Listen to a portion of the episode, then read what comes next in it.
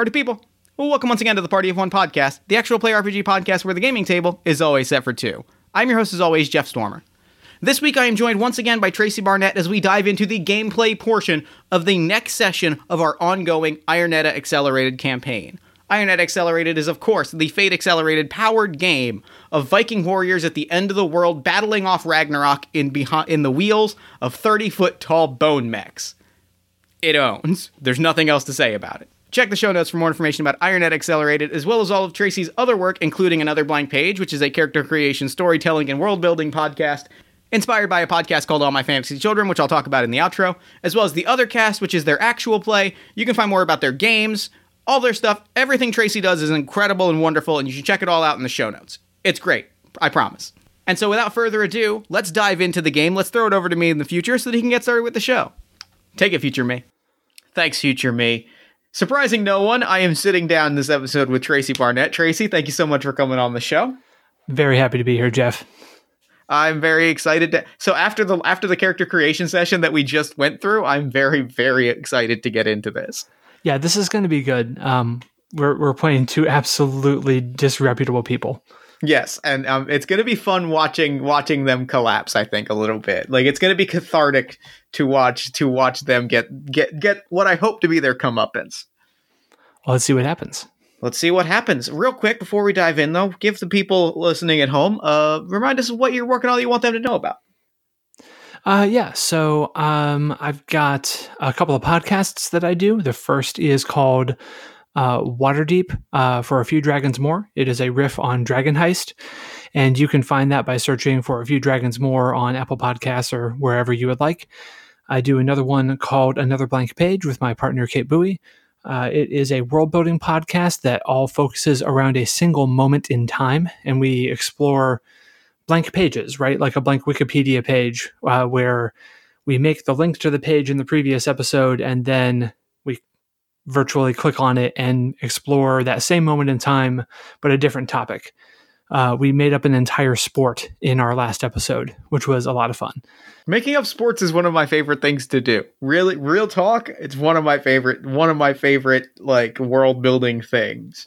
Yeah, uh, it is a um, a combination uh, dueling slash parkour based sport with a bunch of obstacles uh, that we ended up calling Diadem. That's very good. Dang. Yeah, uh, and that's uh, that's a rarity for us. We we unlike the podcast that uh, we were directly inspired by, we don't name many things because names are hard. Names, so, I, names are my favorite part of the process. I, I feel well, like you, it's probably apparent from all my fantasy children, but names are names are my everything. You you have a superpower. That's fair. You you are very very good at names.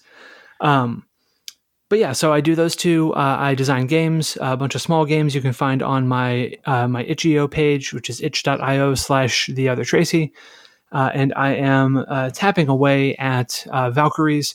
When uh, you last heard me on this, I was still tapping away on Valkyries, and Jeff and I talked a little bit before we started recording about the need for self care and and such. So I actually reached out to Galileo Games and uh, at the time, I told them I couldn't do the project anymore, and they came back with the best response possible, which was take all the time you need. Oh my God, that's the best possible response. It, I didn't even anticipate it. Uh, I was not even in a place uh, with everything that I had uh, going in my brain where I could have suggested that to them. And they came back with that instead of parting ways. So uh, I actually will be running Valkyries at a Catacon, uh, which as of Excellent. the recording is a week from Friday, and um, I'm I'm still working on it. It's going to get done. I just don't have the stress of a deadline, which is kind of amazing. That's incredible. That's the absolute. That's that's a great. That's a great feeling. Yeah, it's just being able to work on a thing when you when you want to work on it. It's great. It's it's so freeing.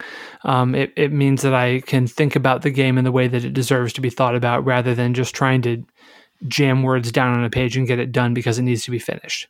Yeah. So that's that's what I've got going on. Perfect. Well, this week we are returning to the the, the world of Iron Edda Accelerated. We are returning to the holdfast of Jotunheim, but uh, we are coming from it from a different angle this time. As is tradition, we have created new characters. we are coming at the next chapter of the story from from new perspectives, but this time, as you mentioned, we're not playing the best people.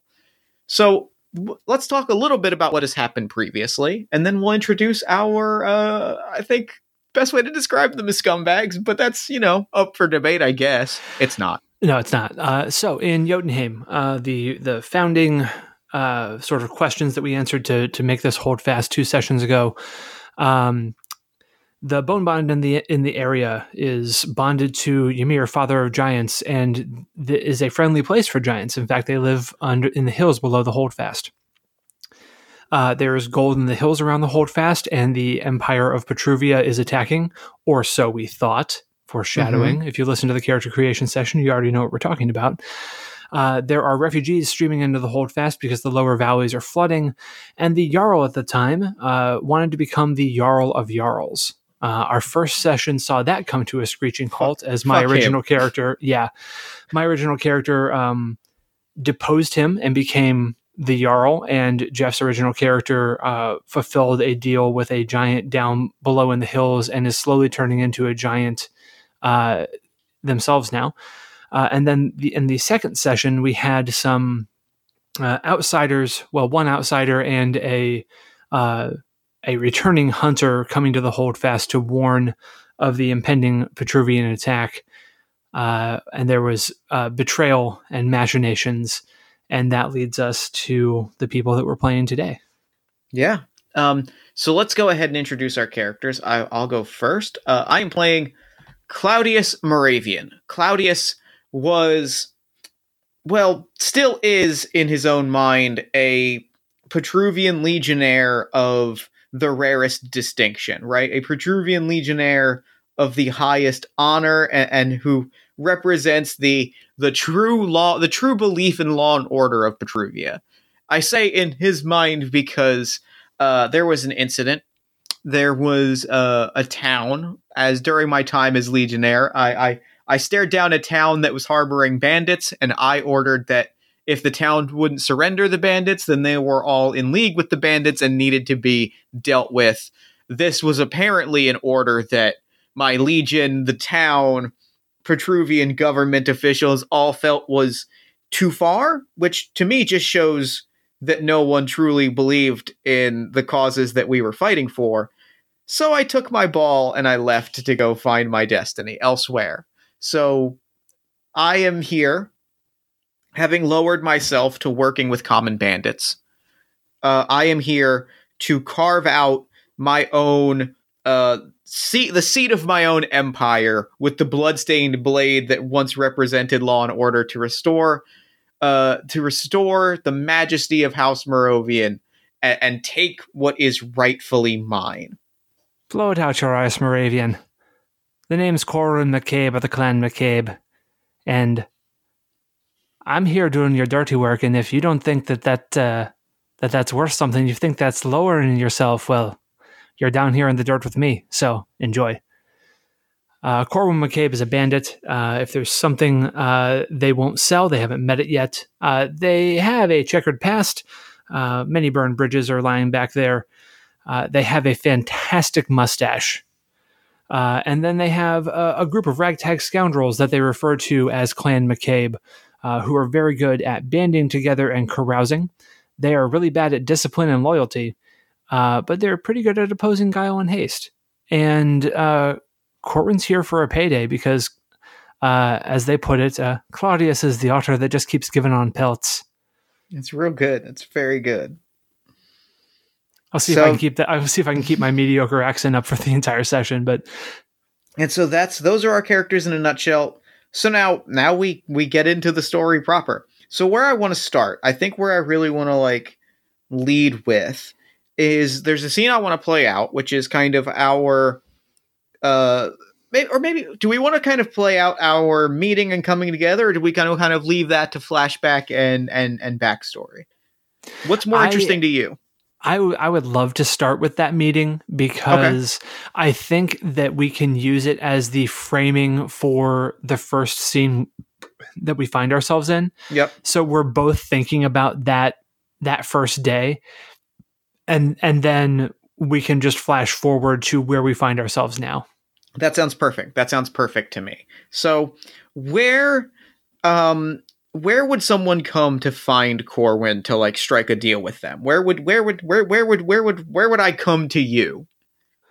Uh, I think that there is a place that is it's technically in Midgard. Some people say it's in Petruvia. It's right on the border near the Mm. ocean, uh, on the on the western shore, and it's actually run by uh, an a, an an islander, like someone from the Isles of Mist, like Corwin, and so it it's like an actual sort of British fantasy tavern, right? It's a it, it's it's a common house, but that it, it it's sort of just by itself, um, a little bit off the ways of any well traveled paths. It's not difficult to get to, but like you have, if you're going through that area, you're going there. There aren't Mhm. any other villages or settlements to speak of. Um, it, it's basically just like a glorified farm where there are a lot of beds for people to stay, and there's plenty of alcohol. Love it. Um, I think that the people who stay there end up doing you know work to to pay their way, like their farm hands for a little bit. right. Um, uh, if if in addition to paying coin, like everyone pitches in their fair share. Yeah. Uh, so I think that uh, it's it's evening time. The sun is beginning to set. There are drinks being passed around in the common room, uh, and that's where you can find Corwin McCabe. and I think um I think that this sort of almost I'm going to describe it as sort of a jovial air. Mhm. Like there's this kind of jovial late evening kind of autumnal energy to it. Like it's raining outside because it seems to always be raining these days, but there's just sort of there's a sort of softness to the scene that is shattered when not many, I'm going to say about four to six Petruvian soldiers like burst through the door and start making proclamations. Okay, what what proclamation are they making? Uh, I think it is. Uh, I think Claudius, you know, tears down the door and is like, "Attention to all of those that wish for coin and glory. I come to you with, you know, I come to you." And I kind of have to stop myself from saying on behalf of the Petruvian Legion, and I stop myself and I say, I'm coming to you as the first of a legacy of new legionnaires.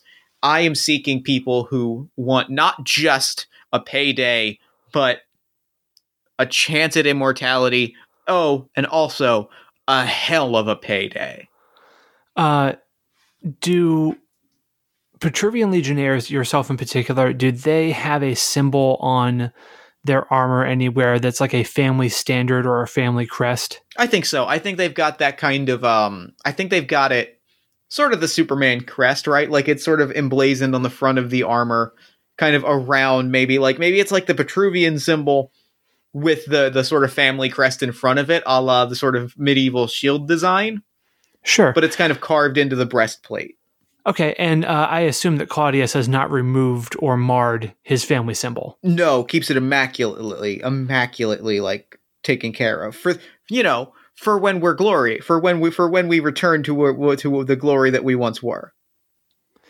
Fantastic. Uh, so then, uh, when you close that last that last sentence, uh, the the dinner tonight is is sort of like a, a shepherd's pie kind of deal, Mhm.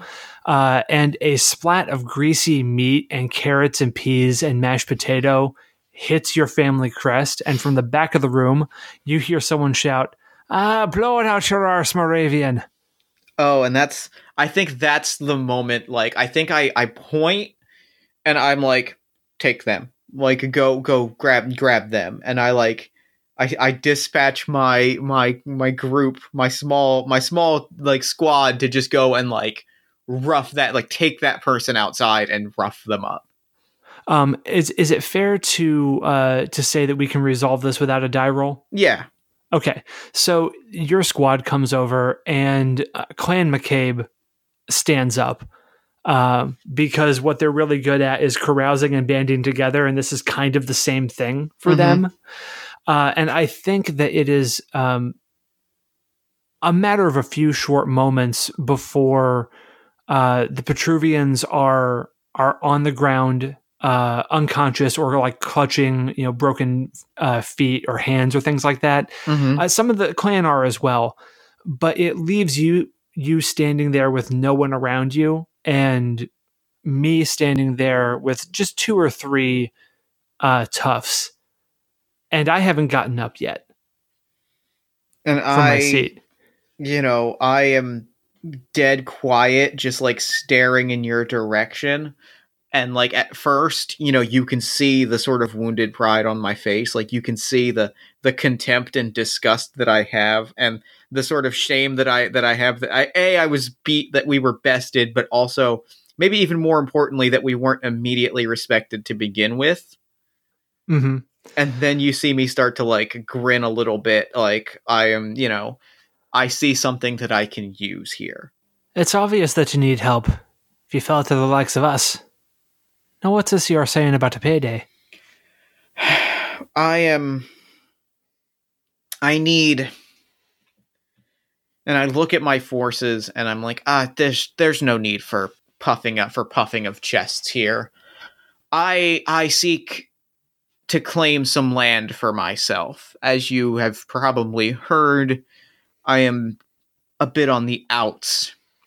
I I, I seek to claim a place where I where where we can live and where I can take what is rightfully mine. And simply put, to do this, I will need resources of the human variety to make that happen. Um, Corwin then uh, stands up and begins to walk toward you, and I think as we see them do so, the the tone of the light around the scene shifts, and we're in your Petruvian command tent Mm-hmm. in present day, and uh, Corwin's walking up to you at your at your desk because, of course, you've got a desk in the middle Yeah. of this tent, um, where it is that the uh, the troops have reached the holdfast. I'll be having my money now. And I, I, you know, I stop and I, I, I, I throw you a pouch of coins, and I'm like, "There's your first payment." And you know, it's a pretty impressive pouch of coins. And then Mhm. I throw you. I'm like, and now comes the real payday, where we we take what is in what is inside of this holdfast, and we we take it and we divvy it amongst ourselves and each other, and we and we we live in whatever this boneyard is, and we live here like the royalty, like the regal essence that we are. I've never been one for being tied down. What's to stop me and mine from just taking this second payment and going? Well, among other things, you've been spotted. Among other things, I- take it from me more than anyone to say.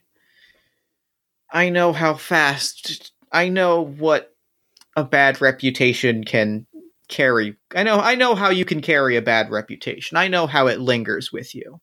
I think that you've I think that you know I think you can look at me and see that. If you if you can you can take your money and leave and be the people that stood here at this battle, fought their, you know, you could be the people that sabotaged the the, the holdfast of Jotunheim. You can take that payday and live with that reputation and see how many more jobs you get after that. When the word gets out, and it will get out. Or you can take this payday, this considerable payday. You don't have to hang around, but you can take it knowing that you won't have to work anymore. Uh, I'm going to mark a box of uh, desperation Mm-hmm. uh, to use what is hidden in the dark. Um, I can declare a previously unknown fact or detail about a person in and Okay. around the holdfast, uh, and for me, for our purposes, that person is you. Right? Uh, and and I'm not going to uh, make this too elaborate. I, I think that Corin just looks at you and says, "Oh, what are you gonna do? You're gonna kill me and mine the same way that you slaughtered everyone in that village, huh? Not a You want to talk about reputation? You're the butcher. That's what they call you down south, you know? Yes, well, The butcher Moravian. And you want me to live next to you? Maybe there's a third pouch down there. if you're going to put me upside down and shake out the coins, I'm going to need something from you. I'm going to need that that quick one. The one with the rope. Oh, Boke?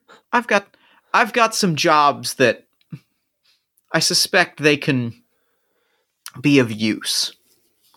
If you're going to t- if you're going to take a third payday from me, I'm going to ask a third job of you.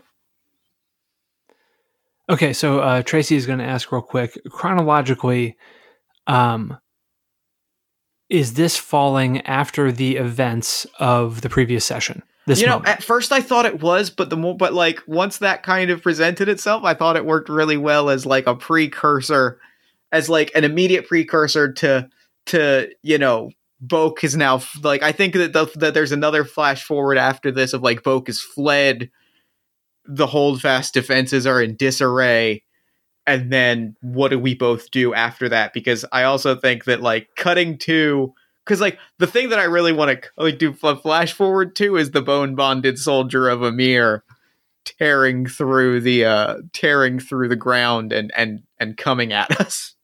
Okay, cool. I'm I'm I'm I'm here for that. Uh, all right, so then so then back into this moment before we before Yeah. we flash forward. I Boke's a Boke's a quick one, all right. Slippery. Fine then. I'll make sure he's compensated if you make sure that I'm compensated. Perfect. And you say that, and I think that there's firelight, like candlelight, flickering on both of our faces. And I think the sh- the scene shifts again, and I'm I'm ready to go right to that moment that you just Yeah. described. If you are, Yeah, I'm okay, absolutely. awesome. Then um, the the quality of the light changes again, and the light that is flickering on both of our faces is firelight, but much much larger as the uh, the pots that the uh, Midgardians had set up for fire arrows have been tipped over, and there are small fires throughout the holdfast. As we're standing uh, just inside the front gates of Jotunheim, as the the walls have been breached, I love it. Uh, and I think you say perfect again, just before the bone bonded arrives. So let's take a moment and describe the visual of the bone bonded arriving because like in the same way that we Mhm. kind of jumped between characters a little bit last time, like I don't necessarily need to see the conversation between uh the conversation where in oh what's my name? Ivar. Between Ivar coming home to the Giants, but I do wanna I do want to see the moment, you know, that moment of like I, I really want to spend some time thinking on that moment, right? Sure. Um, and, and also, just from a logistical standpoint, we need some stats for the bone Yes. bonded. So we're going to need to work out a few things on that front Okay. as well. Uh, so, in your mind, who was the bone bonded? Did Ivar come back and take the bone bond, or was there always a bone bonded in the holdfast bound to you? I like that there was always a bone bonded because that kind of solidifies that sort of piece, right? Like, and I think they are. Mhm. I'm picturing them as a little bit of a like a quiet type slow to anger almost because like I said like the idea that these are that there's a peaceful kind of coexistence I think kind of gives it this idea that like this is a person that is a diplomat sort of or is a diplomat until sh- shit gets real. Okay. Cool. Uh, let me just do this real quick and doing some slide manipulation here. PowerPoint magic. All right. So uh, let's blast through some of this stuff real quick. Yeah. What is the name of this bone bonded? Uh, their name is. Let's go with Fenstus Kelbairn. done. Perfect. Damn, that was that was at all my fantasy children level. I'm in awe. Uh, it's it's Iron Edda. I can only do it with Iron Edda right. because I've been, I've been I've been doing this for a while. That's while. fair. Uh, That's fair. Um, so, uh, uh, high concept, uh, no knives where words will do. uh, trouble is um, my father's rabbits are braver than I. Uh, clan is a description of their relationship with uh, the giant in their head. Uh, I'm feeling something pretty peaceful, Yeah, yeah, yeah. actually. Um, uh, almost like uh, well, Ymir is massive, right? Yeah. Ymir is the world in in in some myths, so it's something like um, what notice does the dragon take of the housefly? Love it. I also love that because it adds to their meekness, right? Like it adds to this idea that they are they, they they see themselves as very small because they are in sort of the presence of of something so colossal. Yeah, for sure. That kind of explains Uh, why they might lack bravery because they they know that there is that in the world which is so much pow- so much larger than them. Yeah, one hundred percent. Um, yeah, I, I like. I, I, I'm I'm liking Fenstus so far here. Uh, sacred item is um, uh, the blessing of Seer Kel. Mhm. I think that the Seer was their parent. Okay. Okay, and we won't worry about a group aspect for uh, this person. Uh, what we do need to do is we now need, we need to make Ymir the father of giants. All right. Um, so, um, in uh, the Iron Edda core book, Yeah. um, in chapter 11, uh, wait, not chapter 11, where is it? Creating the rest of the world. Threats of Midgard. There we are. It's in chapter 9. There are example threats, and I am immediately going to go to Loki's entry because uh, giants are on par with the gods when they're around Mm-hmm. um basically the re- the the thing i'm looking for actually that's that's not going to apply to this giant i think the giant's just bigger than most Yeah. so what loki has doesn't actually does not actually apply um so for uh if you if you want to assign uh fenstus's uh stats array there Yeah. on that on that slide you can uh go ahead and just rearrange those numbers as you Yeah. see fit and i will type some stuff out for ymir here I am going to give them a two a two in force because I think they do they are they do have this massive like power within themselves. Uh, two in focus, a zero in flair, and a one in guile and haste. And for uh, Fenstus, just because they are bonded to Ymir, go ahead and uh, you have two more points to assign to any of those stats, as, th- those approaches as you All right, wish. so we're going to put one more in guile, and we're going to put one more in force. Okay, wonderful. Uh, yeah, in spite of himself, Fenstus is is getting bleed over from Mhm. Ymir. Uh, so Ymir is the father of giants. His high concept is "My name is who I am." His trouble is all or small to me. His worldly desire is everything, uh, which means that there's no telling what Fenstus has to do to recover boxes for uh, for their um, approaches and whatnot or their uh, conditions. Um, Ymir's uh, unique approach is worldly at plus four, and Ymir operates at epic scale instead of giant scale. Uh, so this is all of that stuff. Um, I'm also going to say that I'm not going to note them down, but if they come up, Fenstus has uh, the two core stunts, um, has next to the gods in power, uh, so can mark another box to operate at godlike in this case. Uh, definitely can reshape the bones. Um, is a bondfire channeler. Um, and uh, has the restless dead. So, uh, Fenstus doesn't sleep much, like once a, every couple of weeks. So yeah, um, but um, the the next to the gods in power is going to be the one that actually probably comes into play uh, most directly. Probably, yeah. So let yeah, let me give uh, Fenstus some uh, stress boxes here, and then an imperil and a doomed, uh, and uh, Fenstus I think is ready All to right. go. So, all right, we have Fenstus Kelbaron. We know that they are bound to Ymir, the father of giants. Uh, Claudius has just uttered the word "perfect" as they've breached the gates of Jotunheim.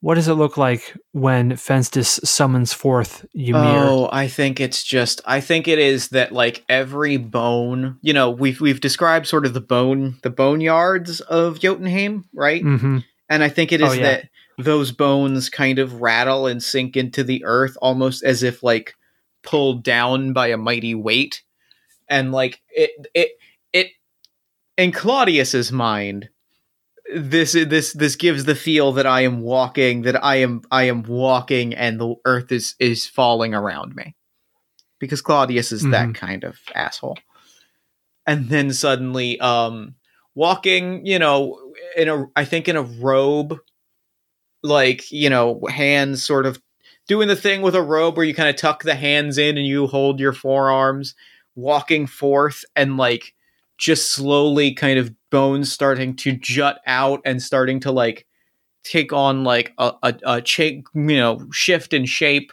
and just starting to like grow larger is this tiny tiny you know meek man. Um i think ivar you know walking behind with did we give a name to our uh, the the woman from the other holdfast who came and who has been working with us We did, and I will be damned if I can remember it right Ah, now. darn I will. Because because we we named her in in the first session. She didn't appear in the second one. uh okay then yeah so we'll i'm gonna name her svetlana because i think that i like that name a lot and if that's not it then apologies to the us from two sessions ago does that sound fair There's a, the, uh, yeah that that's that that's fine. I was gonna say there's a uh, there's there's a cut back where there's a, a oh a wait scene we have it had. here no, we have it here aha no ingrid was ingrid, was Ingrid. me wasn't it nope nope that's her that's her Uh, No, Ingrid, Ingrid Yep. Spellfast. Yeah, all that's right her. perfect haha these are note taking We keep we we keep great notes, Jeff. Um, so yeah, um, Ivar is walking behind with Ingrid, kind of carrying a sword at her side, and you know the handful of Jotunheim uh, people willing to defend. I think we get a shot back to we get a shot back to like a house of um, we get a shot back of Leaf of Leaf just like watching this from a uh, from a window you know a similar setup but much more to to Claudius you know with the map and the daggers and like just giant X's where traps have fallen shy and and um I think I, I I think Leaf is standing there though with the scythe in Mhm. hand and the blade is arcing over their Mm-hmm. head. and, and Fenstus is just walking out and it's like I- I wish we could have settled this with words I I really really do but I doubt that that is an option and so let us settle this the oth- let us settle this the other way and just starts to grow Ah, I large sent the Baron to do a man's job. And then ka- you know ka-chunk ka- and it's just like it it it kind of has that feeling of like carrying a heavy box one spurt at a time that sort of thump mhm. to dump and it's just suddenly like massive arm massive arm and it just like you just watch the robe like the robe come you know shat like tears to shreds and there's wearing like all just- barely armor underneath as it just grows and grows and he become and he just begins to channel more than anything just the size of Ymir right just Mhm. that just that scope of it um so uh what color is the fire that surrounds uh Fenstus's body? It is uh it is deep we said what what did we say? It was we said it was sort of autumn-ish. Then Mhm. it's going to be sort of an ember brown. Like a like a reddish a Okay. reddish ruddy brown. A reddish ruddy a reddish brown. Oh, it's it it's the color of Yeah. earth, but Yep. fire. And and I think that the the the limbs as Ymir's is as the bone shards are coming out of the ground, they're not like other bone bonded where it's it's whole bones. I think it's the shape of bones made up of thousands of Mhm. fragments. I, that's amazing. it's just the shattered r- wreckage of all these other giants coming together, and most bone bonded stop at about thirty feet Mhm. tall. And I think when Ymir crests seventy feet is when uh, Corwin sort of uh, looks over at uh, Claudius and says, if we make it out of this alive, you owe me even more. And I just reach for my sword. Actually, I don't. I don't reach for my sword. What am I saying? I, that's ridiculous. I'm gonna tap two boxes of my people. I think I reach for my sword, and I like draw it, and I just point, and I'm like, dispat, like like chop this chop this tree down, chop, you know, the larger they are, show us what happens when they are larger. And I'm going to tap two boxes of my people, leaving me with one left to call in a favor or to to call in the right one for the job, a Huskarl with uh, a plus Mhm. 4 to force, we'll say. We'll say this is a this is um you know, the the classic I am bringing in my largest person, which is like 7 feet tall, but I'm still calling in the Sure. largest person that I have Okay, hoping uh, that they will they will stand against them. uh, name this person real quick. Their name is um their name is uh Hyronius, but I only refer to them as Hammer.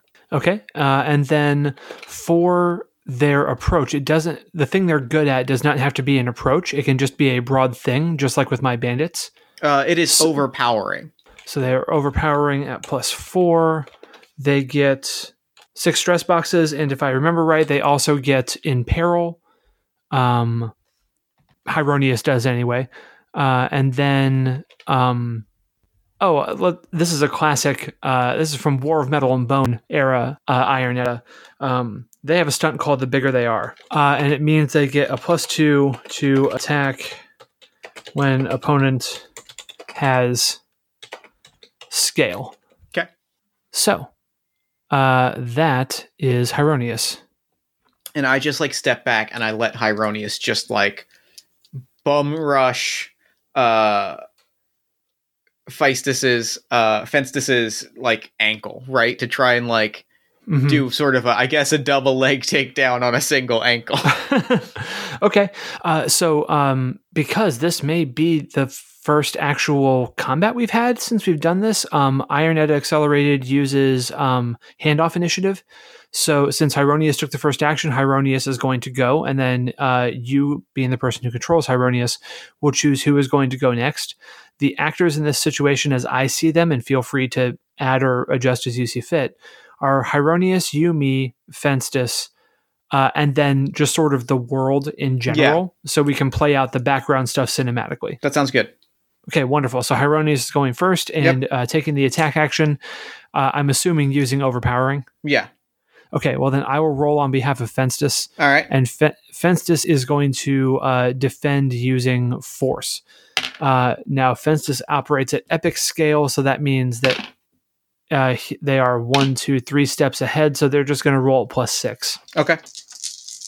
I have rolled a total of six. Uh, plus two Oh. because you have scale. So that's a total of eight plus eight. Okay. Um, Fenstus rolled a, a straight up six. Ymir just got an even six. So that is two shifts that you've got on Fenstus. And I think out of shock, those hits are just going to go through Okay. uh, as two shifts of stress. So describe what it looks like when Hyronius just rolls in and attacks this massive fuck off giant. I think I lift the foot and like shove it back, right? Like I think Hyronius lifts the foot and shoves it back and like steps back and and is and you know knocks Fenstus on knocks Fenstus onto one knee. It doesn't knock them over, but knocks them onto a knee so that they're Mhm. in this position. And then Hyronius just like cracks his knuckles.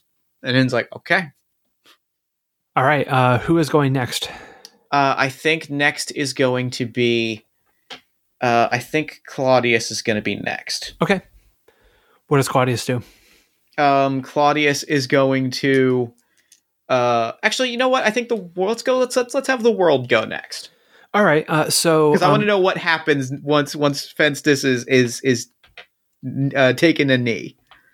Okay, so cinematically, let's uh let's have you nominally control the Petruvian side of the world, Okay. and I'll control the Midgardian side.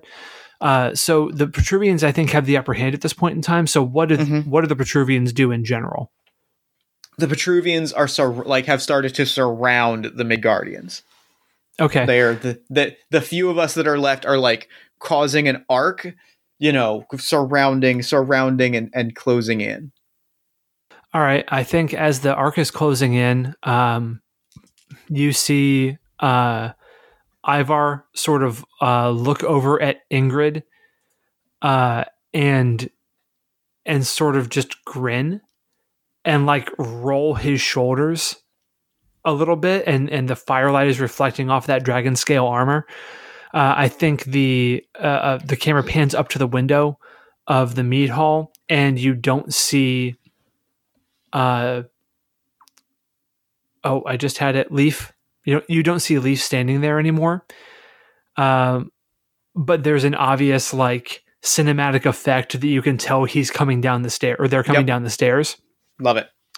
um, and I think that uh, Ingrid uh, pulls out a couple of daggers and just sort of flips them in her palms and catches the hilts as the the our characters from the previous games all sort of prepare for the Petruvian Mhm. ring to close in on them, because they know that the Petruvians don't know what they're what they're fucking with. And I think I think I think we also then see one last thing, Mhm. which is um, I'm not even gonna say I don't even think we see anything. I think that I think um, as Ivar gives a grin, like his eyes pan over and like it pans over to a cliff to like a a rock outcropping, and there's just like you know the light catches it in just such a way to reveal there's like a crack and a, and a crevice in it hmm there's just like a a, a or uh, an opening within this this rock formation and everyone who has seen the prequels knows that Sigrun is down there Mhm. watching all of this. yep That's awesome. Um, cool. Who would you like to see go next? um let's have let's have Fenstus go Okay. I think that Fenstus, um, we can see it because we're the audience and have an omnipresent and omniscient camera, has kind of a sad smile on his face as he looks down uh, at Hyronius. And the giant um, moves, but not the way that a bone bonded would normally move. Um, Ymir is going to use the approach worldly. mm-hmm. Uh, and I think in this instance, that means that Ymir is almost one with the earth Mhm. because he is the earth. So I think that the that the bones, it's almost like um, in the style of uh, of the mummy, right, with the with the face in Yep. the sand in that first movie. I think that the bone fragments all sort of rain down to the ground, and you don't see Fenstus anywhere. And then the ground rumbles briefly, and a massive hand that is comprised of all of the bones that were making up the entire body just blasts up from the ground um grabbing at Hyronius with the intent to take and just slam him to the ground. Mm-hmm. um Fenstus is going to mark um another box of summon the bones. That leaves him with one box left. Uh so he's going to operate at god at godlike that scale. sounds right. Um, and let's see if that is um, while operating at giant scale, thanks to summon the bones, you operate at giant scale until you send the bone. Okay, so yeah, um, this makes Ymir godlike for the rest of the time that he is present.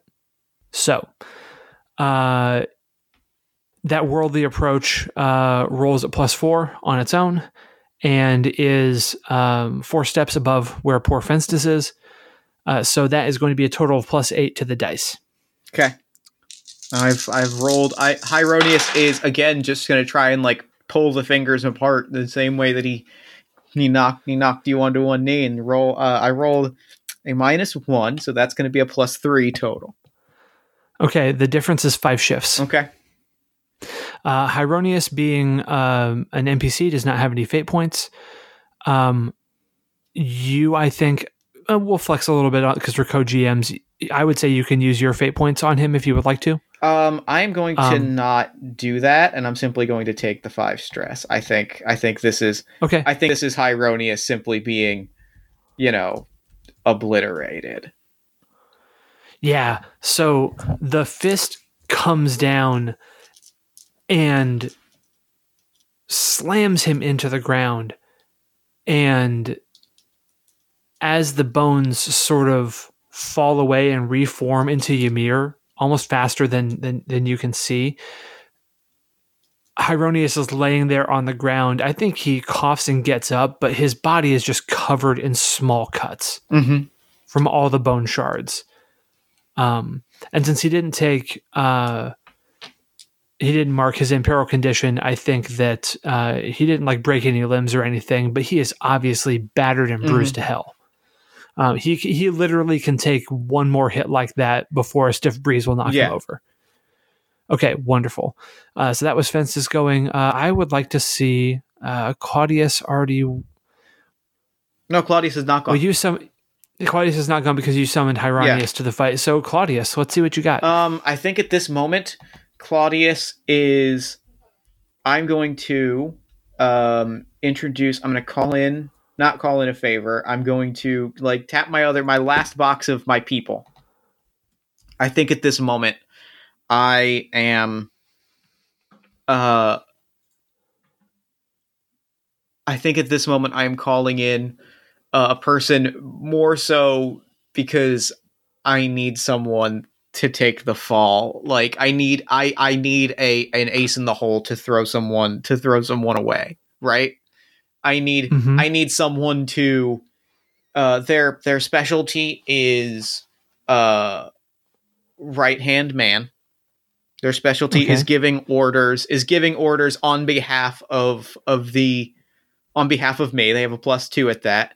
Their name is um uh we'll go with uh, we'll go with Cedric. Their name is Cedric. It's a very basic name. They are my they are my second. They are my they are my my right hand and I pull them aside and I'm like we can't we can't defeat whatever this is, but we can force him to stop. Do what it takes to force this to force this to stop or do what it takes to force them to to force them to a knee. If we can't do it physically, we will do it morally and emotionally. And I'm basically I'm I'm I'm indulging in my worst self and basically making the call again to go to to go to if they will not kneel, we will for we will chop them down. But my my action is to tap my people and put Cedric in the scene. okay. And then I want to see what I want to see what Cor- and then I want to see what Corwin does after that. All right. Um so Cedric is in the scene now. Um uh, on slide 10, will you make a card for Cedric real quick? Yes, yes, I will. And so your intent with Cedric uh, was to have to have Cedric uh, what start verbal negotiations? Is that Um, to start ordering the other uh the other soldiers to basically like ignore the fight and start targeting civilians. oh? So it's the same thing as you had ordered before. Okay. Yeah. All right. Um. So um. Right hand only uh, only gets a plus two for this one because Yep. uh, Cedric is not your Huskar. And I don't. Yeah, I'm just, I don't uh, think we have a stunt. just uh, stating for uh, the people who Yep. are listening. And uh, you also don't get an he doesn't get an imperil either. Right. Um, Got it. So What does Corwin do when when you hear that when you hear what what the butcher is has in mind? hmm Uh, I think that I think that Corwin just looks over at at Claudius, and uh, in one of those moments where there's there's far too much time to actually say something compared to how things are really proceeding, Mm-hmm. uh, he says, "You know, I'd heard that uh, down on the desert brand there's a large cat. Call it a leopard or some such. There's a saying there." that those things don't change their spots. And I'm afraid that might be the case with you. And Corwin sort of gestures to uh to their ragtag scoundrels and uh, says, "Fellows, I think we need to stop that man right there." And points to uh, uh, what'd you name the Cedric? And, and and points to Cedric. So that's going to engage the uh, bandits to go after Cedric. Uh, the um, bandits are good at banding together and carousing. That doesn't really do much here, so they're just really going to be rolling straight up. Um, But I also don't think Cedric's like right hand. Nah, I think it does. He's he's he's. What do you think? I think it counts. All right. So that's a straight plus two. That is a that is a wash. Um, yeah, so I got uh I got plus two on on Okay. mine, and uh, I think um I'm going to uh inv- invoke uh I cannot cross rivers for all the bridges I burned, Mhm. uh, and make that a four. Okay. Uh, so that's four shifts of stress uh, coming at Cedric from Yep. the from the bandits, and then um, yeah, I think that'll be Corwin's action because he's it's sort of like you you summoned up Cedric. Corwin's just going to bring the bandits into play, um, and then that is all of the actors in this scene. So, um, I'm of the opinion that for the top of the next round, we should see the bone bonded act again. What do you think? Yep. I think that sounds good. Perfect. Okay. Uh, then honestly, it's going to be second verse, same as the first, uh, except that the Ymir is going to dispense with all pretense. There's not even going to be an attempt to form a humanoid limb with these Mhm. bones. The bones are just going to to make like uh, Leaf did with the Jarl and just stab up through the ground Love just it. a nest of knives. Uh, and again, the modifier on the roll is plus eight. Oh no, that's that's two that's two minus ones, three minus ones. That's four minus ones. That's Oh, a that's a that's a shit. zero. That's a zero, and I rolled. That's a pl- zero. That's a zero total because it was a minus four with Uh. overpowering. huh? Uh, I rolled uh, plus two on the dice. Plus eight is a ten. All right. Well, Hyronius is out Um, of this fight. Yeah, so um, Hyronius definitely gets taken out. Um, I think we can all imagine how that happens Yep. given my description, and we'll just elide over that a little bit. Yep.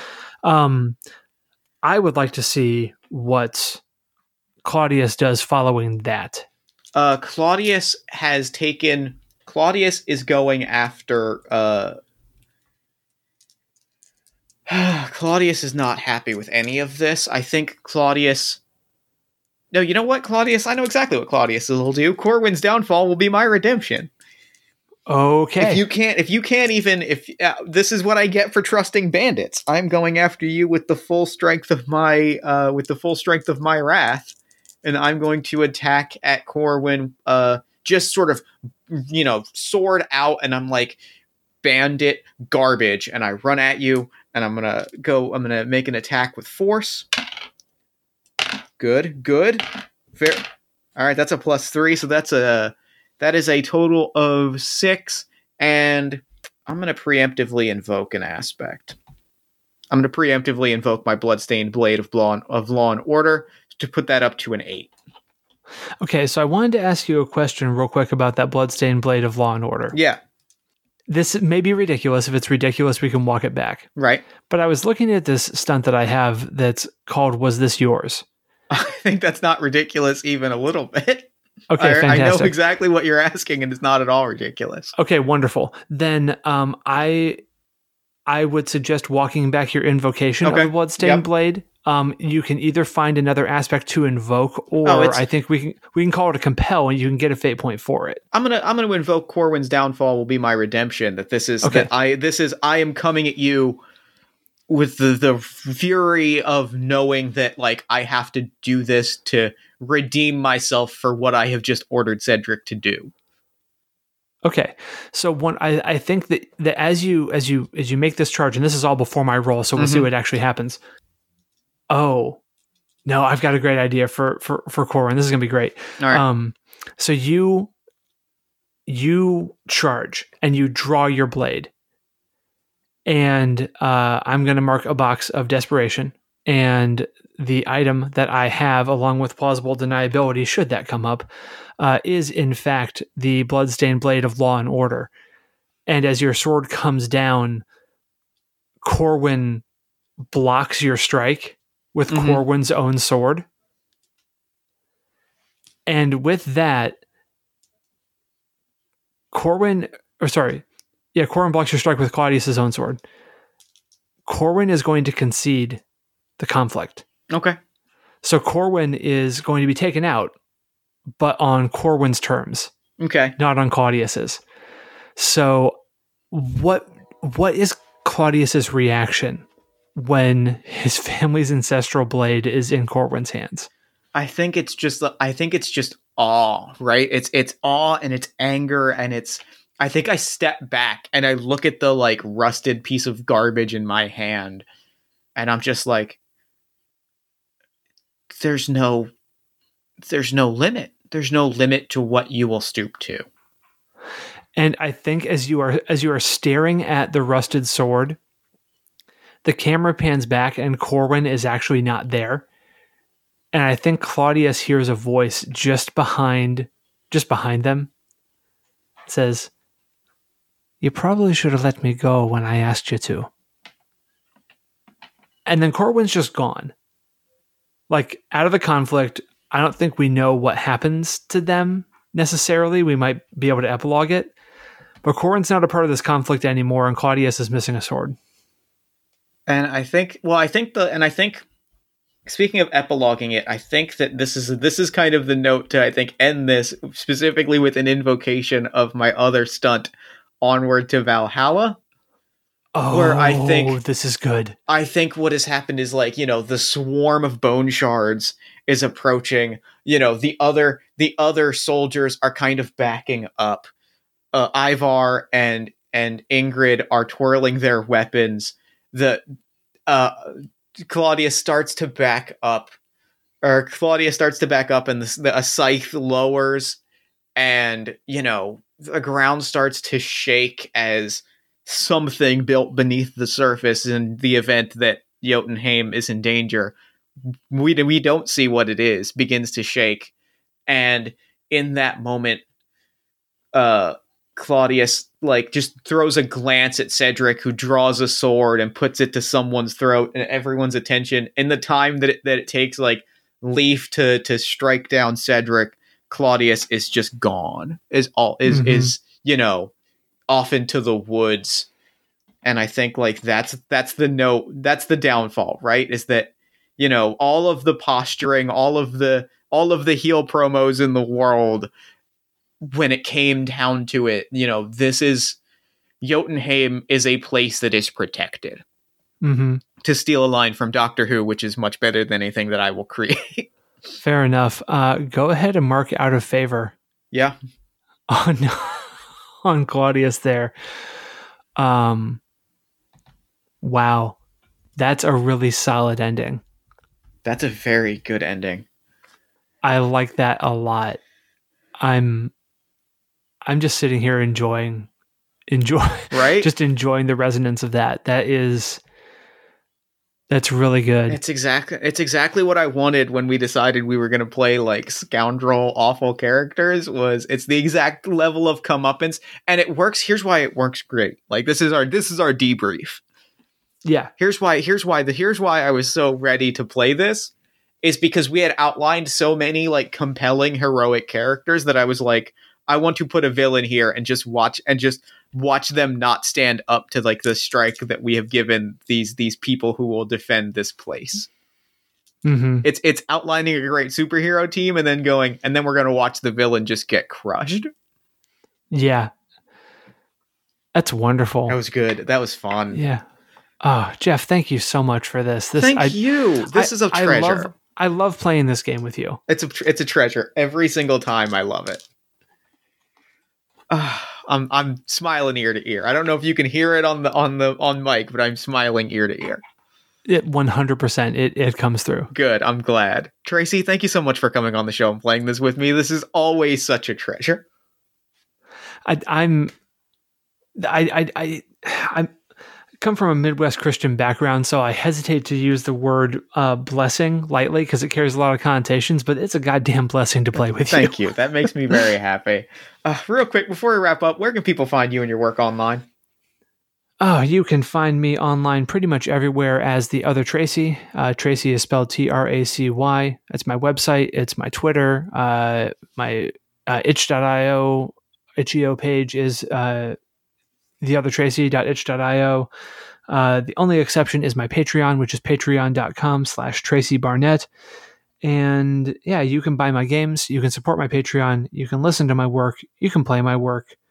Uh, I have come to the realization that I do a lot of things and I'm just very happy that I'm able to. So if I you love- have dug any feeling. of this, if you've dug any of this and you want to support any of it, that would just be thrilling to me. Uh, I know that feeling real well, but thank you so much for doing the show. This was a delight. And for now, I'm going to throw it over to me in the future so that he can wrap up with the show. Take a future me. Thanks, past me. And thanks again to Tracy for coming on to the show. I swear, every time we play this game, I love it even more than the last, and that one was no exception. That game owned.